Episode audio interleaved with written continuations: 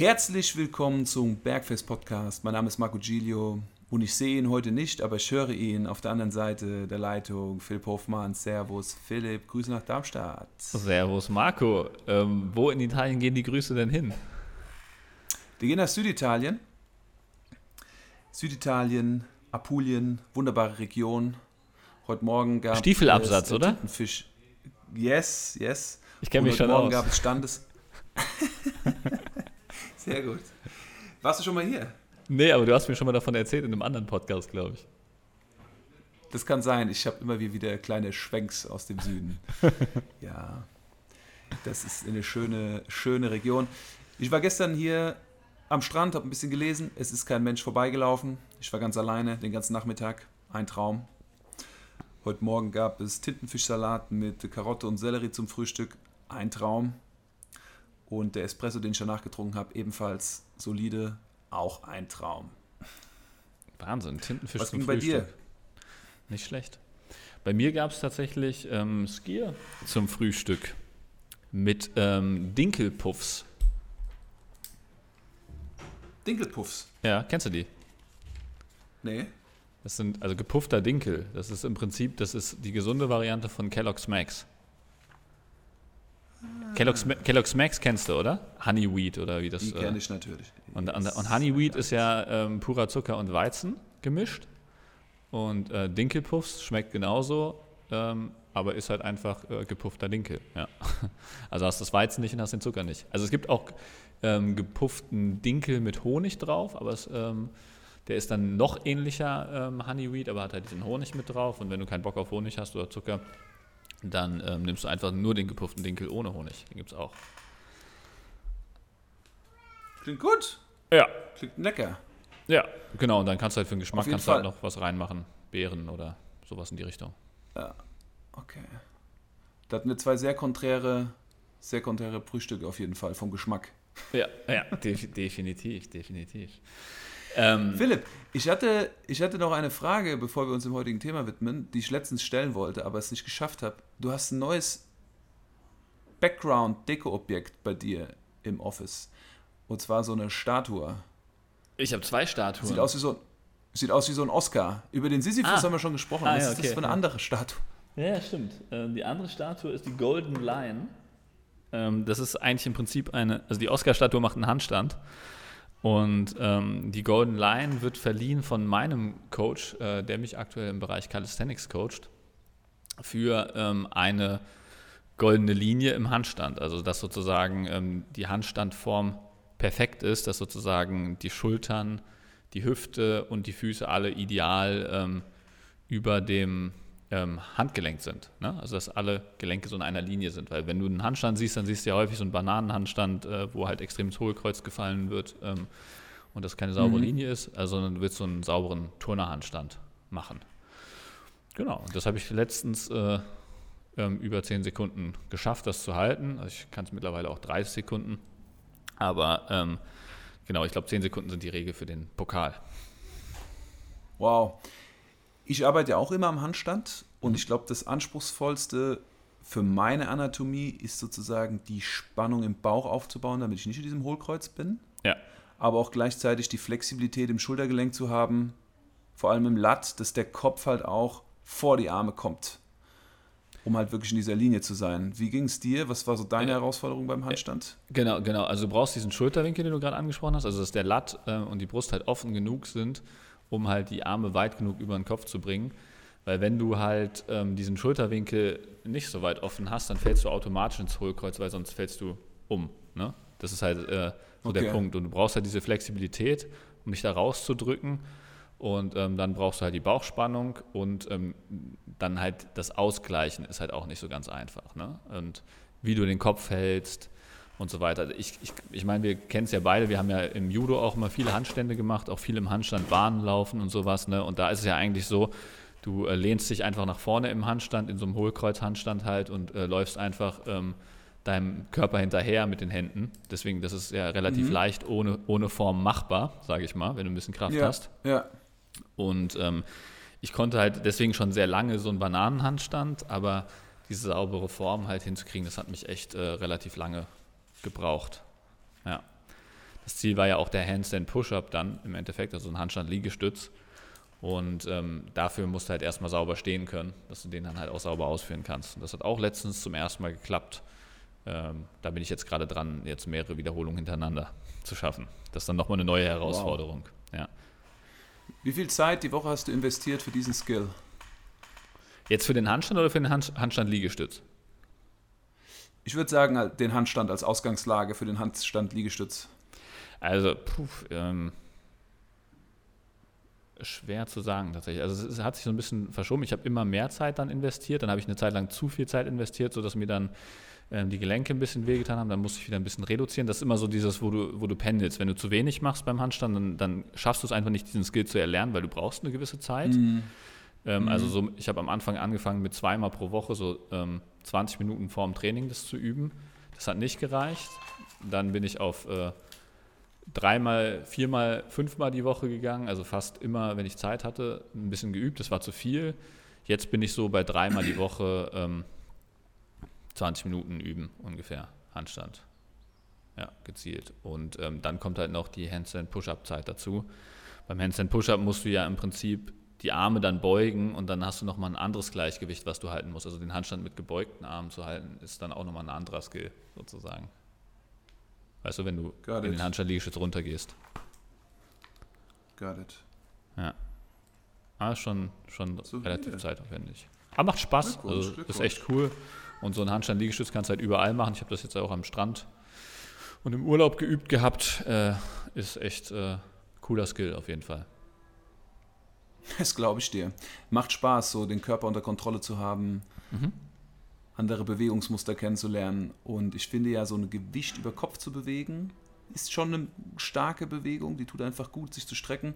Und wenn du das dann noch kopfüber machst, sozusagen deinen Körper, also Schultern wie Beine hast letzten Endes, Schulter wie Hüften und Arme wie Beine, das ist auch wahnsinnig, ja, ja, also ich meine, das, das, das, ermöglicht natürlich auch viele andere Skills, wenn du diese Überkopfkraft hast. Ne? Also zum Beispiel so eine Überkopf-Kniebeuge ist dann kein Thema oder auch eine Human Flag, wo du ja auf der einen Seite ähm, im Prinzip wie einen Handstand drücken musst, auf der anderen Seite ziehen musst, ist dann auch kein Problem, wenn du die richtige Überkopfstabilität hast. Ne? Also das sind alles so Skills, die dann daraus entstehen, die so als, als Nebenprodukt dann rausfallen. Würdest du sagen, würdest du sagen, Calisthenics hilft dir beim Körperfettabbau? Mm.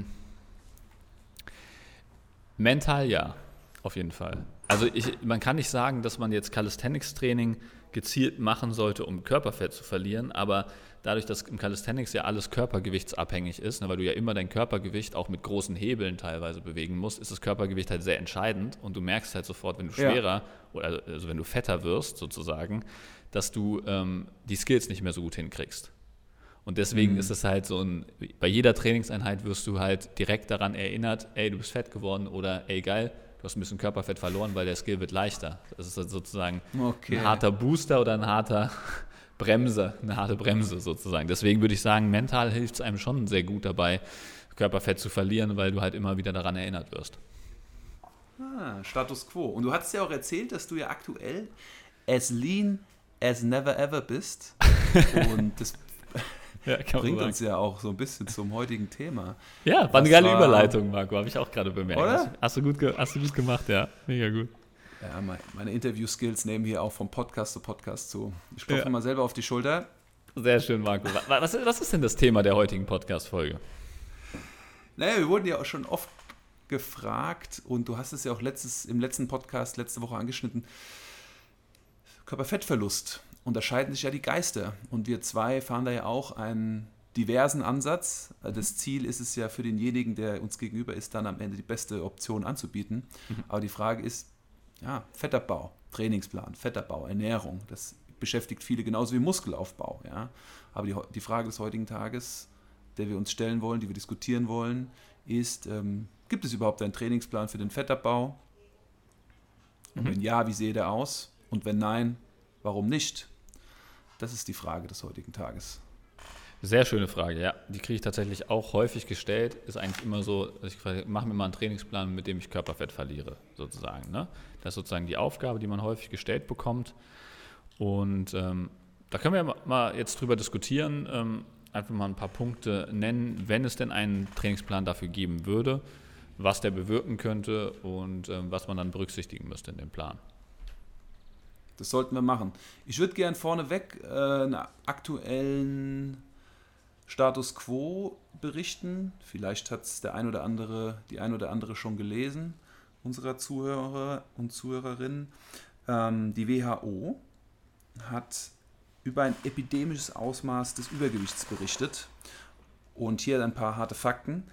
Über 60 Prozent der Männer und über 50 Prozent der Frauen sowie jeder vierte Jugendliche sind übergewichtig. Und hier war der Richtwert der Body Mass Index. Also ab einem Body Mass Index von 25 gelten wir als übergewichtig. Und das ist schon extrem, vor allem wenn man bedenkt, dass Übergewicht die Hauptursache aktuell für Tod und Behinderung sind, sowie Übergewicht fast die Krankheit unserer Generation, den Krebs, 13 verschiedene Sorten Krebs sozusagen begünstigt. Ah, es ist schon alarmierend, finde ja, ich. Wahnsinn. Die Hälfte, die Hälfte hat zu viel, trägt zu viel mit sich rum. Ja. An Gewicht. Muss ich auch sagen, also das ist wirklich der, der größte Einflussfaktor. Ne? Das sehe ich auch immer wieder bei meinen Kunden. Wenn du Blutwerte, Leberwerte, ähm, Cholesterinwerte, ähm, Bluthochdruck, all diese Themen, wenn du das einfach senken möchtest, reduziere einfach dein Körpergewicht. Das ist so drastisch, wie sich das auswirkt. Das ist unfassbar. Das ist wirklich krass. Nimm einfach ein paar Kilo ab, ja. komm näher an dein Idealgewicht ran und du wirst alle gesundheitlichen Marker ähm, deutlich verbessern können. Das ist wirklich der einfachste Weg. Da kannst du morgens deinen grünen Selleriesaft trinken, ähm, was weiß ich, einen Smoothie äh, konsumieren, ähm, dich vegan ernähren, vegetarisch, ähm, was weiß ich, Rohveganer werden oder ähm, Saftkuren machen, hast du nicht gesehen.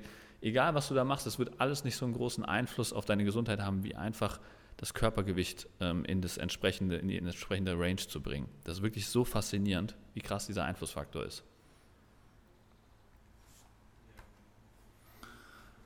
Ja, 100 Prozent. Philipp. Ja. Was ist dein Schlüssel, mit dem es losgeht, wenn die Menschen zu dir kommen und sagen, was mache ich an Bewegung, damit ich Körperfett verliere? Ja, da ist jetzt ähm, der Punkt, die meisten Leute, die zu mir kommen und Körperfett verlieren wollen, ähm, wollen tendenziell zwei bis dreimal die Woche maximal Krafttraining betreiben. Ja, also dieser Trainingsplan, von dem wir jetzt sprechen, der bezieht sich auf in den meisten Fällen zwei Trainingseinheiten pro Woche, die auch nicht zu lang sein dürfen, irgendwas halbe bis eine Stunde, ne, meistens.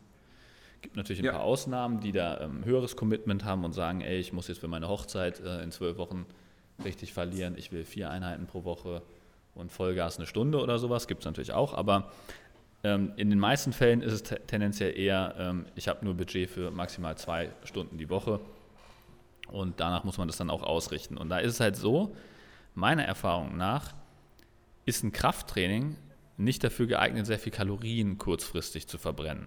Ja, also ist, wenn du jetzt zwei Stunden Zeit hast und du machst in diesen zwei Stunden Krafttraining, du musst Pausen machen beim Krafttraining, das heißt von diesen zwei Stunden sind effektiv ähm, nicht mal die Hälfte dieser zwei Stunden wirklich Training, ja, sondern der Rest ist einfach Pause.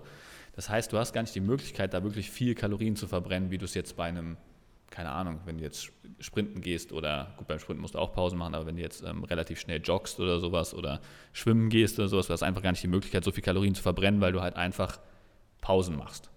Ja? Mhm. Das ist so meine mhm. Erfahrung. Und ähm, deswegen würde ich sagen, das Krafttraining zum, zum einen erstmal langfristig nur ähm, auf die Kalorien einzahlt, weil du halt dadurch, dass du Muskulatur aufbaust, einen höheren Grundumsatz generierst. Also du hast einfach einen größeren Motor, der in allen Lebenssituationen, ob du schläfst, ob du ähm, auf der Couch sitzt, ob du spazieren gehst, einfach in allen Bereichen mehr verbrennt.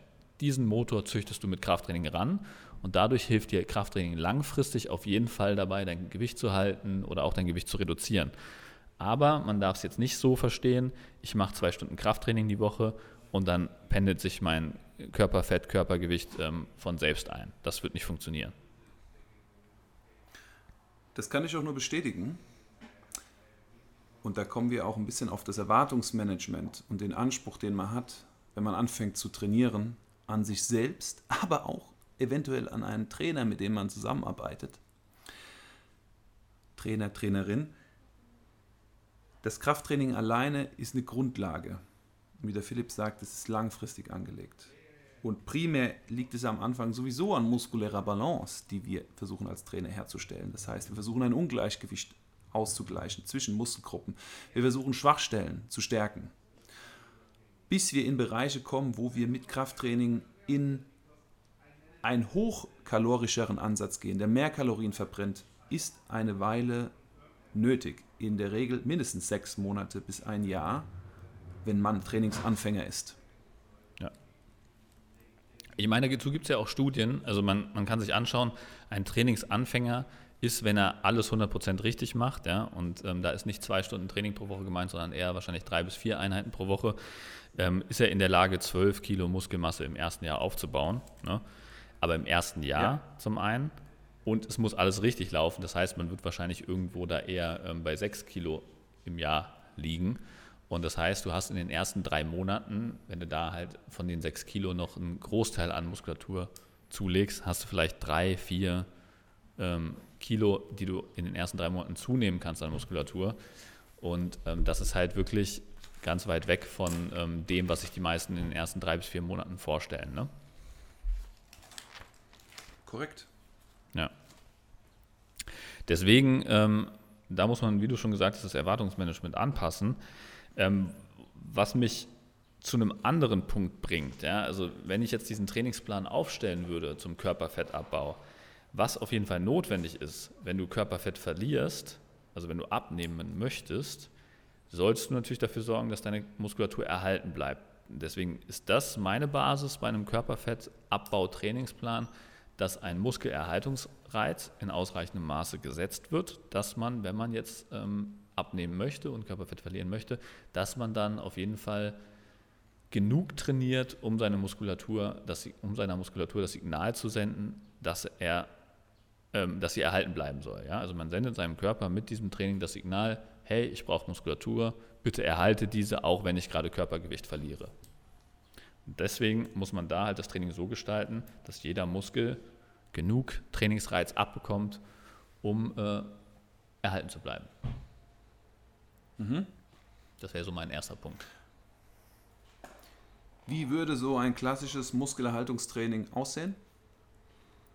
Ähm, das hängt natürlich davon ab, ähm, wie der Status quo des Kunden ist. Wenn es jetzt wirklich ein Trainingsanfänger ist, ne, ähm, der noch nie Krafttraining gemacht hat, dann muss man sich natürlich erstmal an ein gewisses Trainingsvolumen gewöhnen, weil wenn du jetzt einen sehr hochvolumigen Plan machst mit sehr vielen Sätzen, sehr vielen Übungen, sehr vielen Wiederholungen, ja, dann ähm, ist der Anfänger halt nach ein paar Wiederholungen platt und trainiert dann eigentlich keinen relevanten, mit keinen relevanten Gewichten mehr und auch nicht in einem irgendwie Bereich, wo es Sinn macht, noch zu trainieren. Das heißt, der, der Anfänger wird sich erstmal von relativ wenig Volumen auf ein Volumen hochtasten müssen.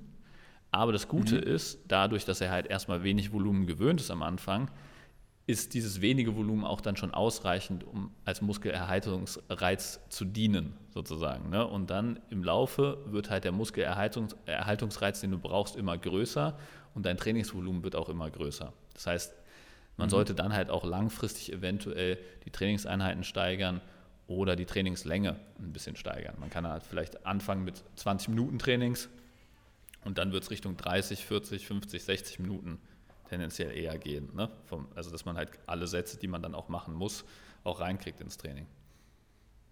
Okay. Ja. Ich würde es gerne an einem Beispiel erläutern, mit einer mhm. Übung und vielleicht mit einer Wiederholungszahl, damit man das besser greifen kann, mhm. all denjenigen, die uns zuhören. Würdest du es auch so machen, dass du eine intensivierende Methode, sprich eine Maximalkraftmethode oder eine funktionelle Hypertrophie-Methode, also sprich Wiederholung 1 bis 3, Wiederholung 5 bis 7, abwechseln würdest mit einem Hypertrophenreiz, sprich Wiederholung 6 bis 8, 8 bis 12 und dass du diese zwei verschiedenen Welten immer kontinuierlich abwechseln würdest, um einen Haltungsreiz und eine Anpassung zu ermöglichen?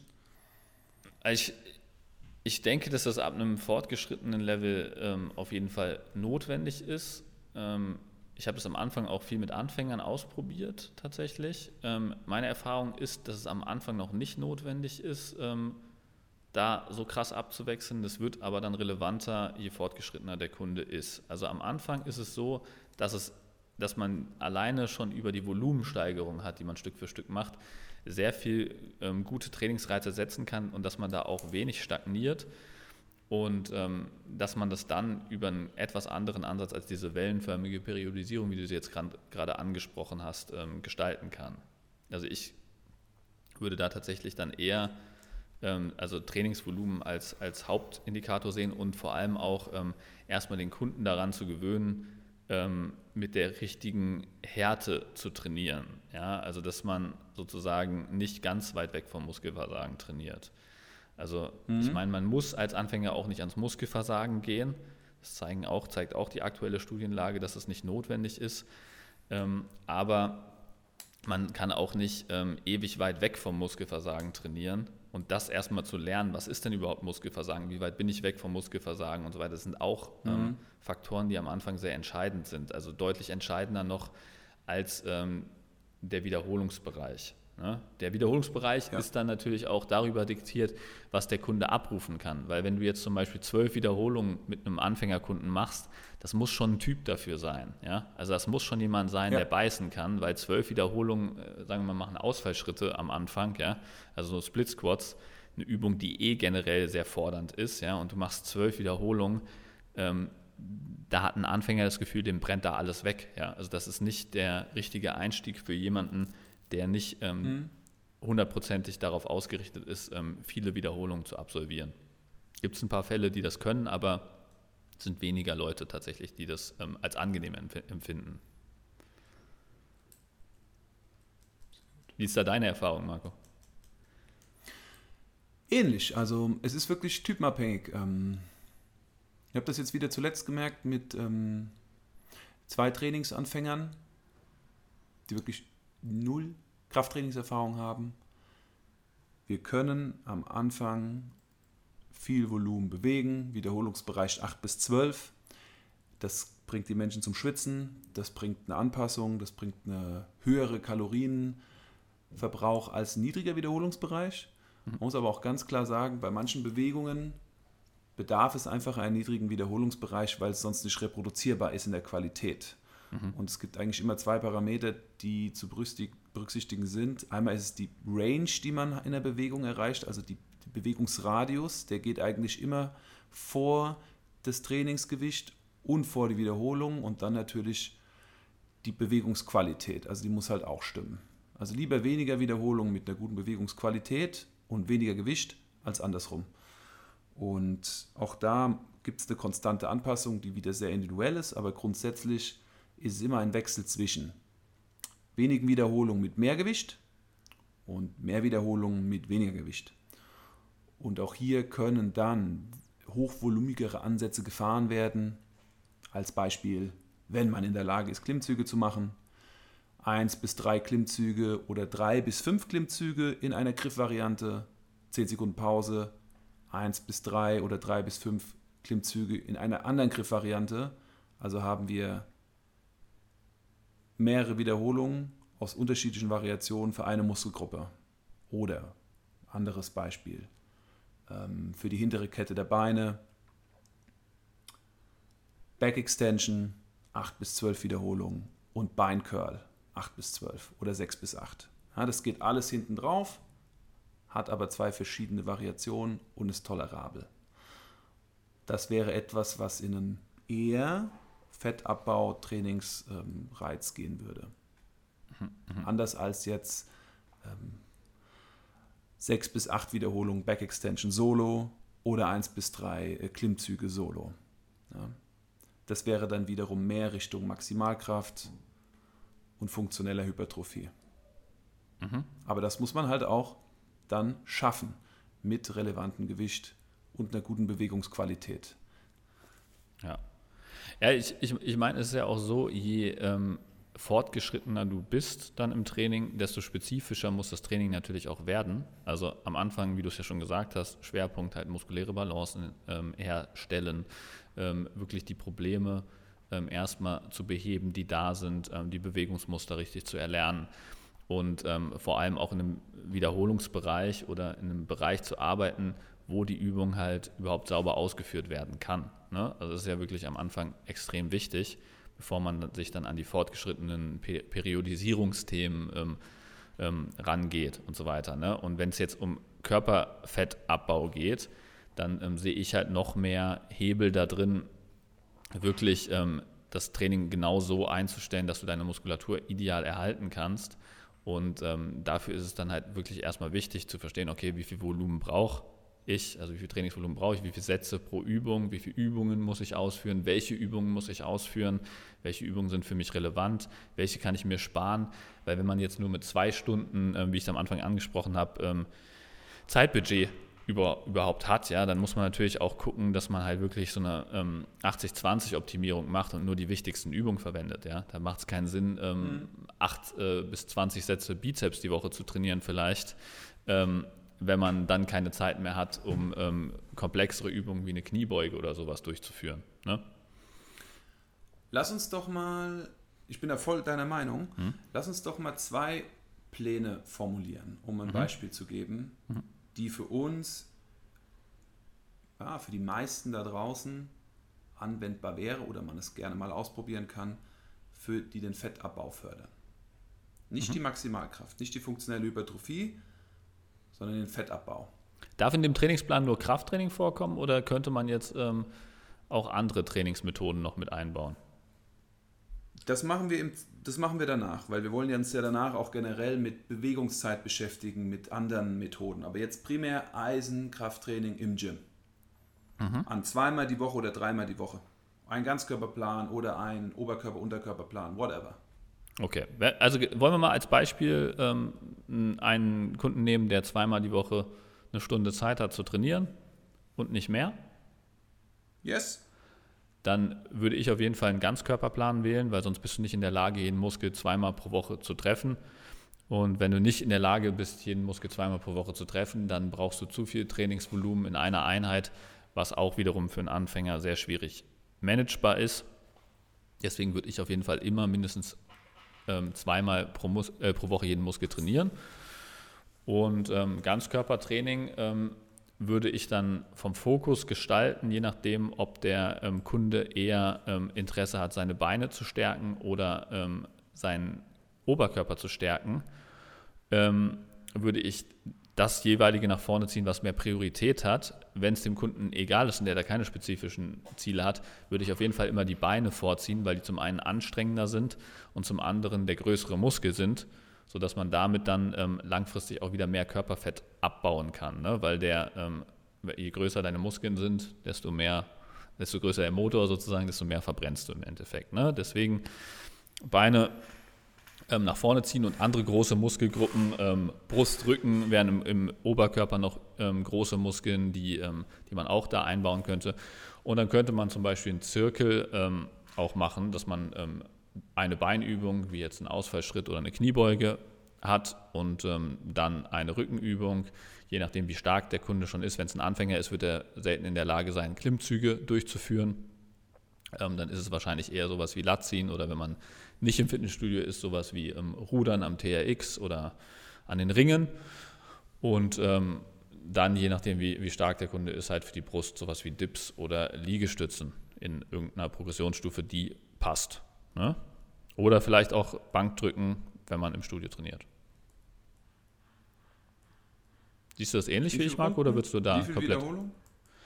Ähm, ja, das, das, da würde ich jetzt langsam das Volumen steigern. Also man könnte jetzt zum Beispiel mit drei Runden anfangen, gucken, wie verträgt der Kunde das und dann in der zweiten Einheit auf ähm, vier ähm, Sätze pro, pro Übung hochgehen, dann auf fünf, dann auf sechs, ja, oder man baut noch einen, einen zweiten Zirkel mit jeweils drei Sätzen ein. Ähm, das wäre so mein Vorgehen. Also erstmal Volumen steigern, weil meistens sind die erste Woche, die erste Woche Krafttraining und die ersten Einheiten eh schon mit drei Sätzen so hart, dass man sich äh, drei Tage nicht bewegen kann danach. Ähm, des, deswegen macht es da nicht Sinn, dann äh, direkt mit, mit sechs Sätzen pro Übung zu starten oder mit sechs Sätzen pro Muskelgruppe, sondern dass man sich da langsam hochtastet. Wie ist es bei dir, Marco? Ich würde etwas jetzt formulieren für Menschen, die es öfter ins Gym schaffen, sagen wir mal die doppelte Zeit. Mhm. Dann würde ich einen Oberkörper-Unterkörper-Split machen. Mhm. Ähm, sagen wir mal, ihr habt Zeit, viermal die Woche ins Studio zu gehen, für eine Stunde. Würde ich zweimal den Unterkörper, zweimal den Oberkörper belasten. Ich würde auch mit dem Unterkörper beginnen. Ähm, simple 8x8 Kniebeugen mit drei Minuten Pause als erste Übung.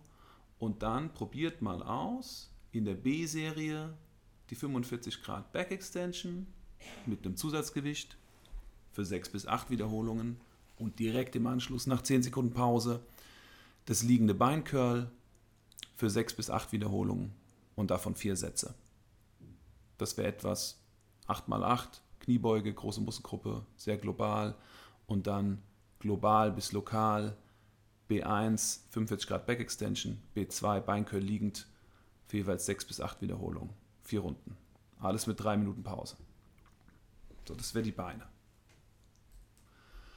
Und was würden wir für den Oberkörper machen?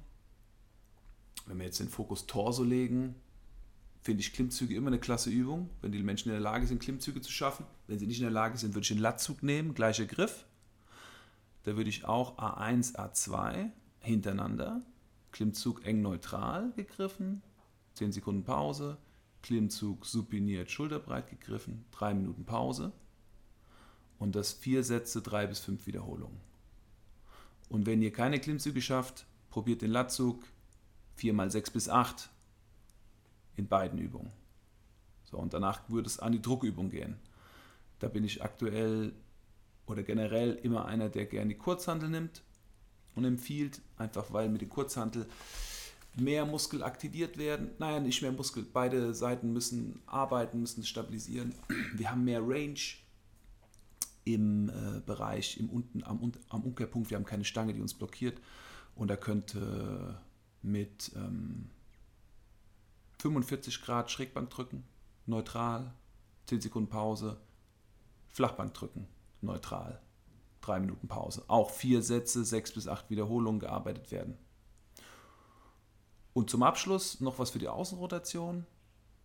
Rudern Seil zum Hals, Finger nach oben, und da könnt ihr drei Sätze machen. Da könnt ihr ein Drop-Set machen, 8 plus 8. Das heißt, ihr macht 8 Wiederholungen, macht eine kurze Pause und versucht dann nochmal 8 hinterher zu schieben. Und wenn ihr es nicht schafft, könnt ihr Stück für Stück das Gewicht aus dem Block ziehen. Also das heißt, du schaffst 8 Wiederholungen mit, je nach Seilzug, was weiß ich, 35, 40 Kilo. Danach geht nichts mehr, dann gehst du auf 5 Kilo weniger, versuchst die 8 noch voll zu machen, dass du insgesamt 16 Wiederholungen schaffst. Und das sind alles sehr voluminöse Ansätze für eine Muskelpartie. Gleiches okay. Gewicht in allen Sätzen. So würde ich starten. Mhm, interessanter Ansatz. Ähm, dann schon ein bisschen fortgeschrittener auf jeden Fall. Definitiv fortgeschrittener. Ja. ja. Ähm, was man dazu auch sagen kann, ist, ähm, für den Anfang jetzt ähm, ist es natürlich sinnvoll, ähm, je mehr Wiederholungen man macht, desto tendenziell eher ist es natürlich ein Körperfettabbaureiz, ja, also weil je mehr Trainingsvolumen du bewältigst, desto mehr Energie verbrennst du natürlich in der Regel auch und desto mehr kannst du dann in, in, in Summe verbrennen ähm, und desto mehr Muskelmasse kannst du tendenziell auch aufbauen. Dennoch ist es ja so, dass du am Anfang halt erstmal die Übungsausführung lernen musst und deswegen ist zu viele Wiederholungen ähm, auch keine Lösung, weil du halt so lange die Konzentration am Anfang gar nicht aufrechterhalten kannst. Wenn du jetzt zum Beispiel eine Kniebeuge ähm, mit über sechs bis acht Wiederholungen äh, machen sollst, also neun, zehn, elf, zwölf Wiederholungen, da ist nach der siebten, achten Wiederholung, sieht die neunte Wiederholung schon nicht mehr so aus wie die, wie die äh, achte oder, oder wie die erste vor allem. Ja? Deswegen ist es da wichtig, halt nicht zu hoch zu gehen mit den Wiederholungen am, am Anfang, dass man sich da halt lange genug konzentrieren kann und erstmal die Übung richtig lernen kann. Und ähm, gleichzeitig sollte man halt nicht zu tief mit den Wiederholungen gehen, weil sonst wird das Gewicht zu schwer und dann ist es auch nicht mehr ähm, wirklich möglich, ähm, schwer genug zu trainieren, also im Sinne von nah genug am Muskelversagen, ohne die Verletzungsgefahr ähm, deutlich zu erhöhen. Würdest du mir da zustimmen, yes. Marco? 100 Prozent. 100 Prozent. Ausführung ist der König, Bewegungsausführung ist der König, die Königin. Ganz wichtiger Parameter für ja. den Erfolg in eurem Training. Ja. ja.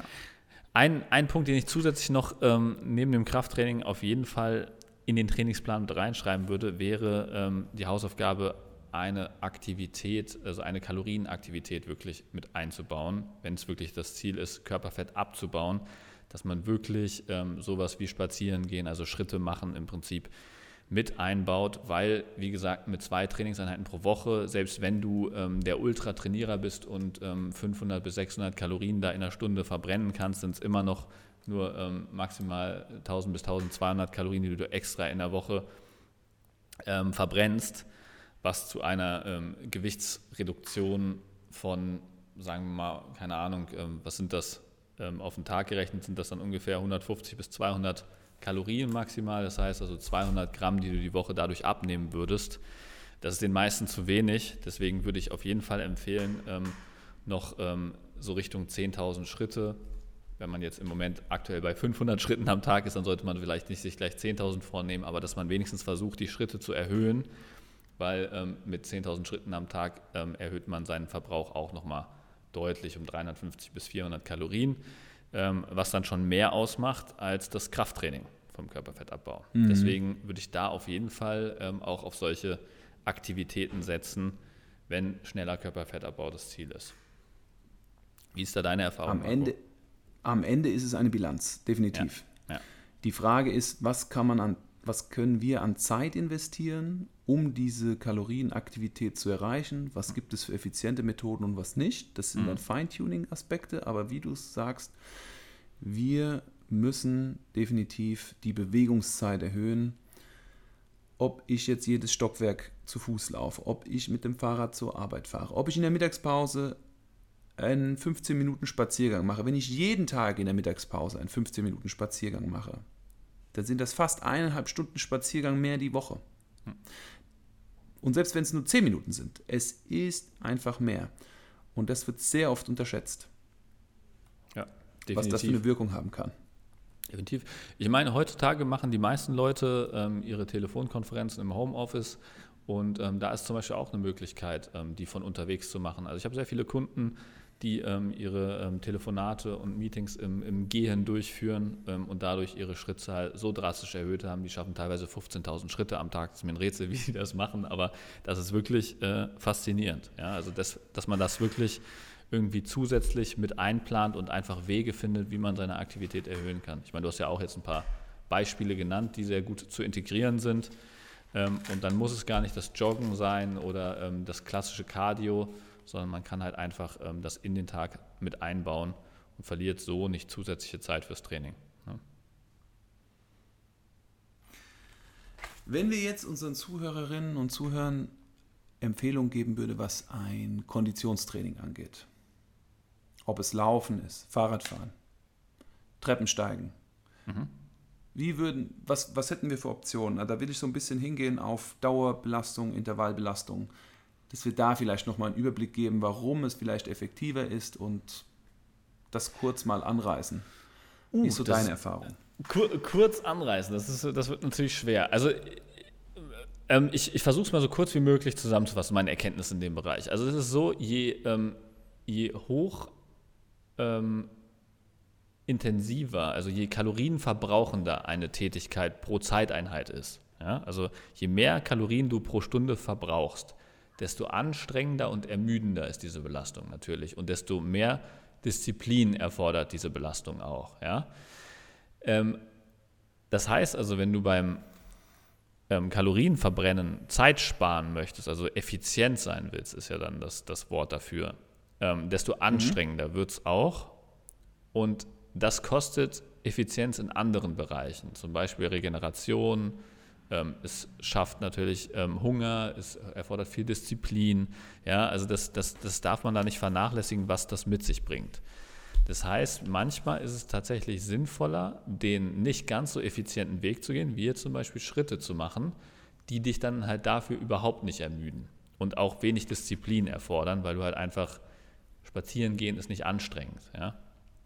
Deswegen Richtig. bin ich da eher der Fan, wirklich, wo es am Anfang eh schon darum geht, erstmal die richtigen Gewohnheiten aufzubauen und schon viel Disziplin dafür notwendig ist, am Anfang die richtigen Gewohnheiten aufzubauen, bis die Disziplin dann irgendwann weniger wird, wenn die Gewohnheiten sich gefestigt haben, ähm, dass man da halt wirklich einen ähm, Ansatz fährt, der wenig Disziplin erfordert und dann eher von der Effizienz runtergeht und dafür halt solche ähm, Sachen wie die niederverbrennenden Tätigkeiten, wie halt Schritte und sowas einbaut. Da bin ich ein Riesenfan von. Andersrum Würde muss man natürlich sagen, Fall. wenn du es halt effizient haben willst und sagst, ich will in minimaler Zeit maximal verbrennen, ähm, dann kann man natürlich auch Intervalltraining oder ähm, Sprints und sowas einbauen. Ne? Ja, das, da, ich, da stimme ich dir auf jeden Fall zu. Es muss handelbar sein, es darf regeneriert werden und es sollte motivierend sein. Und ein Spaziergang vom Aufwand ist definitiv anders als 20 Sekunden Vollsprint. Hm. Ob das auf dem Fahrrad ist oder, auf, oder zu Fuß. Die körperlichen Voraussetzungen sind auch komplett andere. Es gibt Menschen, die erleiden Knochenbrüche, Haarrisse, wenn sie von heute auf morgen anfangen zu sprinten. Also wir dürfen uns ganz langsam daran tasten, damit wir auch konstant Fortschritte haben. Und ähm, ich möchte kurz aufgreifen, Philipp, was der Vorteil wäre, wenn wir den aufwendigeren, energetischeren Weg wählen und warum das so gut ist. Würde ich ganz mhm. kurz so ein bisschen auf das Thema Intervalltraining eingehen. Mhm. Warum das so effizient ist. Ja, erzähl. Du kannst ja gerne das Ganze auch noch mal ein bisschen verständlicher mir helfen zu formulieren. Aber wenn wir, wenn wir sprinten, generieren wir Energie auf zwei unterschiedliche, also auf eine bestimmte Art. Die findet in der Regel ohne Sauerstoff statt. Sie ist anaerob. Und das ist für unseren Körper unglaublich energieaufwendig zu halten. Vielleicht hat es der eine oder andere von euch schon gemerkt. Der Muskel wird sauer. Wir sind nicht mehr in der Lage zu gehen. Uns wird übel. Das ist alles Milchsäure, die da produziert wird. Und der Körper muss um aus dieser Milchsäure wieder Energie zu gewinnen, einen unglaublich aufwendigen Prozess bewerkstelligen. Er wird auch der Cori, C-O-R-I, der Cori-Zyklus genannt. Und der ist sehr energieaufwendig und verbraucht unglaublich viel Glucose, unglaublich viel Zucker, um Energie, in unserem Fall ATP, zu produzieren, damit sich unser Muskel bewegt. Um sich das mal vorzustellen, wenn wir anaerob arbeiten, also in dem Bereich, wo unser Muskel sauer wird, kriegen wir aus einem Molekül Zucker gerade mal zwei Moleküle ATP. Wir brauchen aber einiges mehr an ATP, um uns zu bewegen. Wenn wir spazieren gehen, wenn wir aerob arbeiten, das heißt, wir haben Luft, wir kommen nicht außer Puste, unsere Muskeln werden nicht sauer, wir sind nicht am Schwitzen, unser Körper ist nicht am Regulieren, ist die Rechnung eine andere. Mit einem Molekül Glucose können wir bis zu 40 Molekül ATP generieren. Sprich, der Verbrauch ist relativ niedrig. Ja, wir verbrauchen 38 mal Energie und brauchen dafür nur einmal Zucker, während wir, wenn wir sprinten, für zweimal Energie einmal Zucker verbrauchen.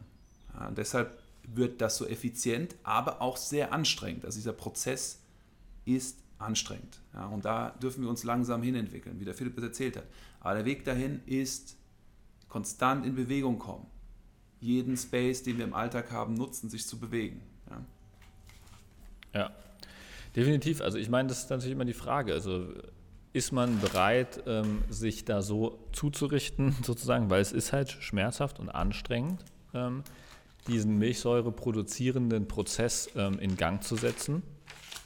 Und es ist ja so, dass wenn man diesen anaeroben, ähm, du hast ja jetzt mit Fachbegriffen beschrieben, also diesen, ähm, diesen anaeroben Bereich erreicht, den spürt man relativ schnell. Ne? Also wenn man beim Joggen zum Beispiel, wenn man jetzt langsam anfängt zu joggen, merkt man relativ schnell, wenn man in einen Pulsbereich reinläuft, ähm, wo man relativ stark ermüdet auf einmal. Es gibt so einen Bereich, da kann man sich entspannt bei unterhalten ähm, und man ermüdet überhaupt nicht. Man hat das Gefühl, man kann ewig, ewig so weiterlaufen. Das ist der aerobe Bereich, also genau der gegenteilige Bereich, von dem der Marco jetzt gesprochen hat.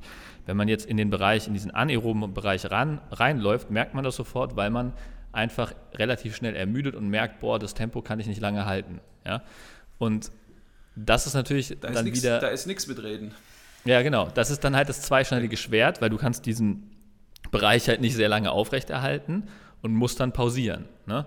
Und im aeroben Bereich kannst du halt ähm, extrem lange unterwegs sein. Das ist halt der Vorteil von dem Bereich. Ja? Also man muss da immer so abwägen, ähm, was ist mein limitierender Faktor, was ist für mich eher entscheidend ähm, und was bin ich bereit zu geben. Und dann findet man auch das richtige Trainingstool für sich. Ne? Also Jawohl. so würde ich daran gehen. Ja. Und da empfehlen wir euch alle definitiv jemanden zu kontaktieren und euch mit jemandem in Verbindung zu setzen, der euch helfen kann, das zu analysieren, der euch für eure Ausgangslage und für euer Ziel die passenden Empfehlungen geben kann. Weil ansonsten geht viel Zeit verloren, viel Energie und vielleicht kommt ihr nicht zu den Ergebnissen, die ihr euch wünscht. Und unsere Arbeit besteht primär darin, dass wir den Menschen, die was bewegen wollen, was verändern wollen, den für sie passenden Weg aufzeigen, basierend auf unserer Erfahrung mit den Menschen, mit denen wir bisher zusammengearbeitet haben. Ja. Und es ist sehr individuell. Sehr schön, Marco. Ich glaube, ähm, da haben wir äh, die Zuhörer heute genug zugeballert äh, mit Themen. Ich glaube, die meisten wissen gar nicht mehr, was wir am Anfang erzählt haben. Aber Ja. ich glaube, es war ähm, ein paar gute Erkenntnisse dabei. Also ihr habt einen Trainingsplan sowohl für Einsteiger als auch für ähm, etwas fortgeschrittenere mit etwas mehr Zeitaufwand zum Körperfett verlieren. Ähm, habt so ein bisschen auch die Grenzen eines körperfettabbauenden äh, Trainingsplan äh, aufgezeigt bekommen, worauf man achten sollte, äh, welche Punkte da wichtig sind. Und ähm, ihr habt wahrscheinlich auch schon gemerkt, dass es ähm, tendenziell wichtig ist, äh, vor allem auch die Ernährung dabei mit zu betrachten. Also dass ähm, der, dieses, dieser Trainingsansatz nur ein Teil von dem Ganzen ist. Und ähm, ich glaube, das sollten wir in einer anderen Folge auch nochmal anreißen, Marco, was dann ähm, die Stellschrauben über diesen Trainingsplan hinaus sind, ähm, die man angreifen muss, wenn es ums Körperfettabbauen geht. Ne? Sehr spannend auch diese Frage. Das Ja. sind auch wieder individuelle Ausgangslagen. Das ist eine Frage zwischen, wie viel Energie habe ich am Tag, wie geht es mir, was kann ich bewerkstelligen und der Frage, ob wir in ein Kaloriendefizit gehen oder in einen Kalorienüberschuss. Und Philipp und ich wollen das in der nächsten Folge, in der nächsten Woche euch präsentieren. Und äh, wenn ihr dazu Fragen habt oder Anregungen, stellt sie uns. Daraus kommen immer tolle Folgen raus, wie zum Beispiel die letzte, wo Philipp alleine gesprochen hat und wie zum Beispiel eine der nächsten, die ich bringen werde, in der ich alleine spreche. Also eure Fragen sind unglaublich wichtig. In diesem Sinne auch ähm, abonniert uns, liked uns, subscribt uns, ähm, folgt uns. Die Community wächst stetig und davon profitieren alle. Ja. Dem kann ich mich nur anschließen. Dann würde ich sagen, machen wir Schluss für heute und ich wünsche euch eine überragende Woche und freue mich auf den nächsten Mittwoch, wenn es wieder heißt Bergfest Podcast. So schaut's aus, Freunde und Freundinnen. Gutes Training und gute Zeit. Bye bye.